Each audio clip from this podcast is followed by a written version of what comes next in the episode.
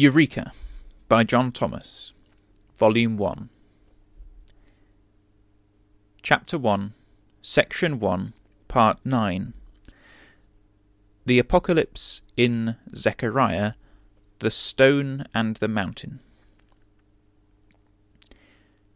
But there was yet another incident beheld by Zechariah.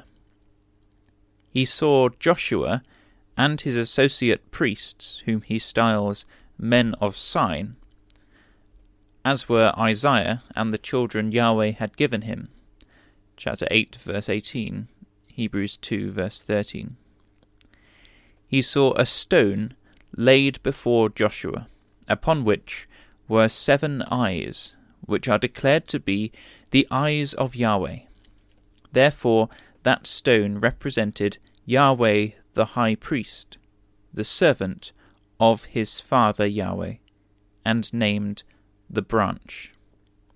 Concerning this stone, the reader can consult the following texts Psalm 118, verse 22, Isaiah 28, verse 16, chapter 8, verse 14, Genesis 49, verse 24, and Daniel 2, verse 34.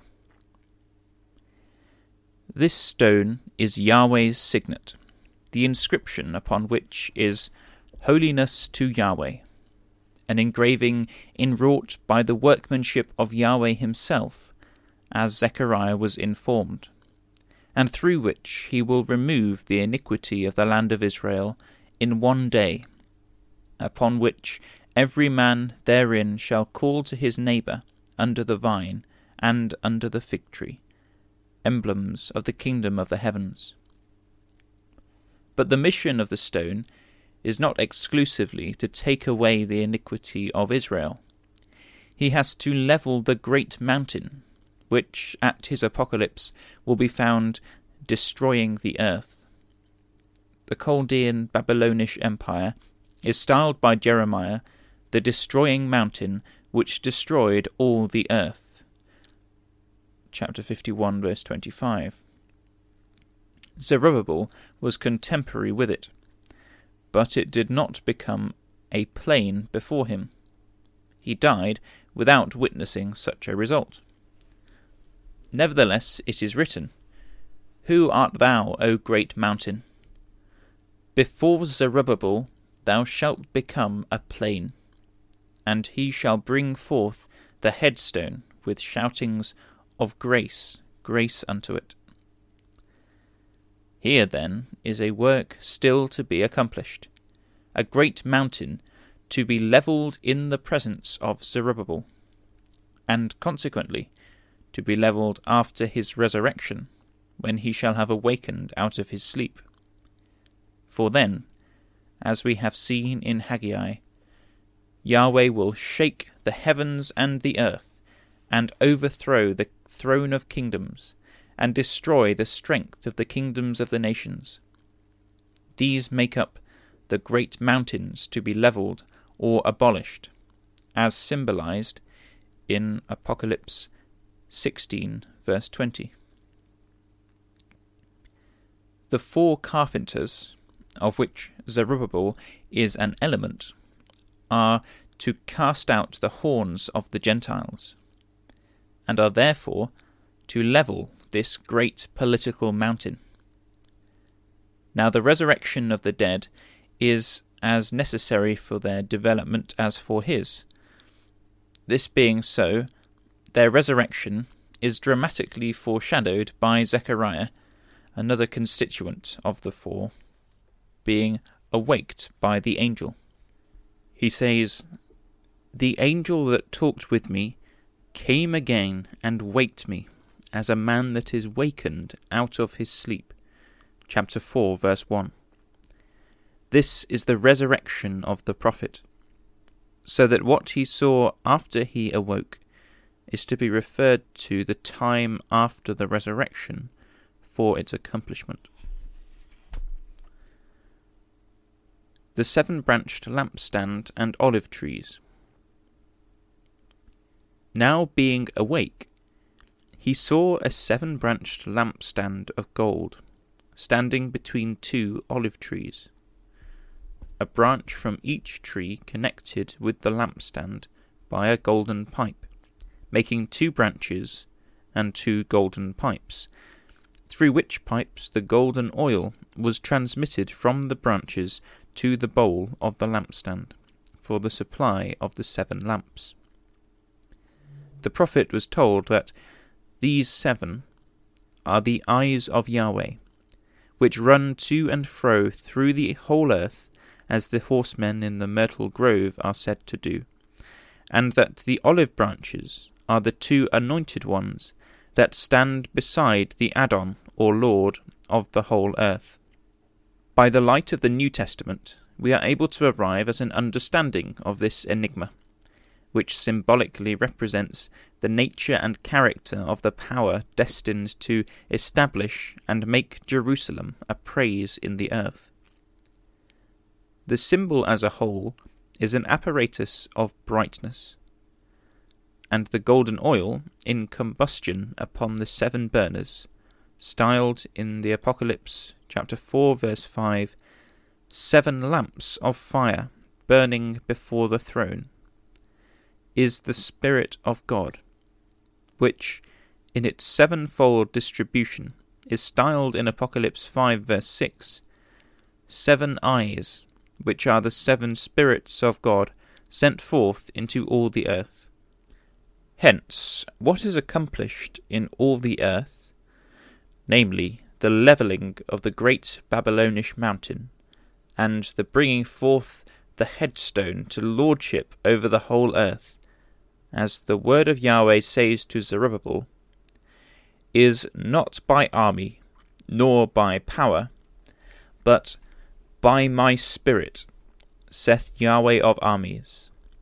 That is, the effectuation of these results by such means alone as one nation employs to overturn the power of another, in which its success depends upon numbers, discipline, artillery, and so forth, courageously and scientifically applied, is impossible.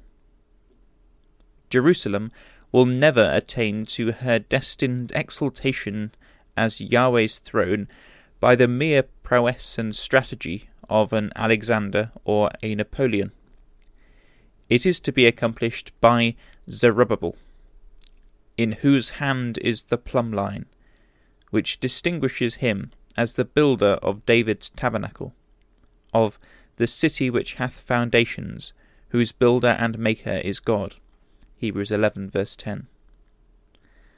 By my Spirit, saith Yahweh, it shall be done, even by those seven eye lamps of Yahweh.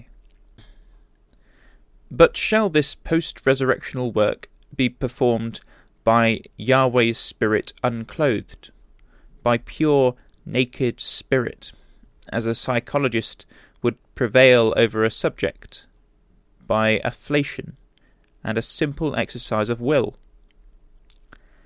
The answer from the testimony before us is by no means. That which is born of the Spirit is spirit. John 3 verse 6. Abraham, Isaac, Jacob, Joshua the high priest, Zerubbabel, and all the prophets, which includes Jesus and the apostles, together with many from the east, west, north, and south, Luke 13 verses 28 to 30, will be born of the Spirit in the resurrection, and will therefore be spirit.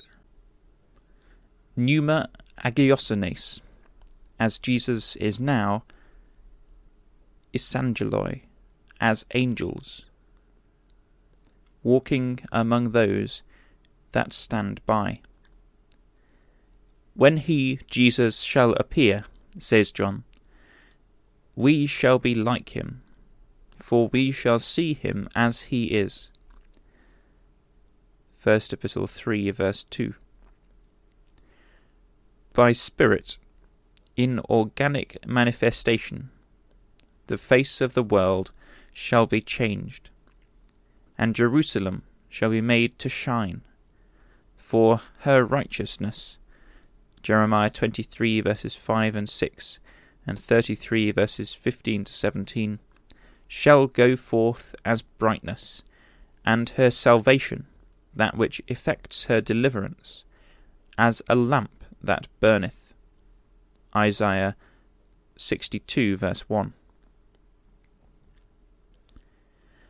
Now the organic manifestation is represented by the lampstand, with its bowl on the top, and seven pipes projecting from it, and terminating in seven burners. By the two olive trees, two branches of the same, and two golden pipes passing from the branches to the bowl. We are told that the seven burnings are the eyes of Yahweh, which leads to the conclusion that the lampstand, with its bowl and pipes, is representative of Yahweh as manifested in David's son and his brethren. This conclusion is ratified by Psalm 132, verse 17. There, in Zion, from verse 13, I will make to spring a horn for David. I have prepared a lamp for my anointed. David was Yahweh's anointed, and David's son and Lord Jesus is the lamp stem and the lamp bowl, or reservoir, of the anointing spirit, which is thence distributed to the seven burners. Ye are the branches said Jesus to his disciples. And severed from me, ye can do nothing. This is true, whether Jesus be regarded as a vine or as a seven branched lampstand. The branches of the olive trees are connected with the bowl by the two golden tubes, which makes them thus branches of the lamp. The olive trees represent Israel after the flesh and Israel after the spirit in their post resurrectional relation to the lamp of David's house.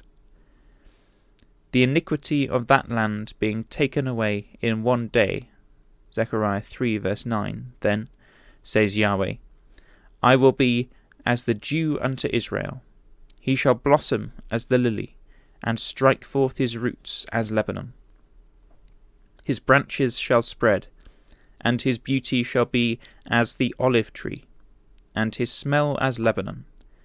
They that dwell under his shadow shall return, they shall revive as the corn, and blossom as the vine. The scent thereof shall be as the wine of Lebanon. Ephraim shall say, What have I to do any more with idols? I have heard and observed him. I am like a green fir tree. From me, O Ephraim, is thy fruit found.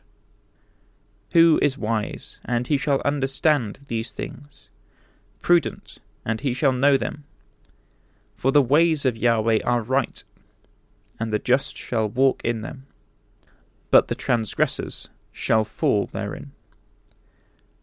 Hosea 14 verses 5 to 9.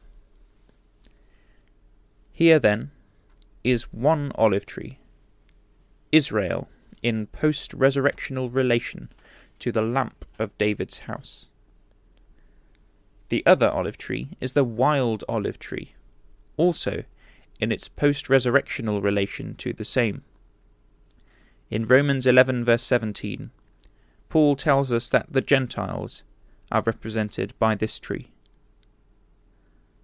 Thus we are left without doubt as to the two olive trees.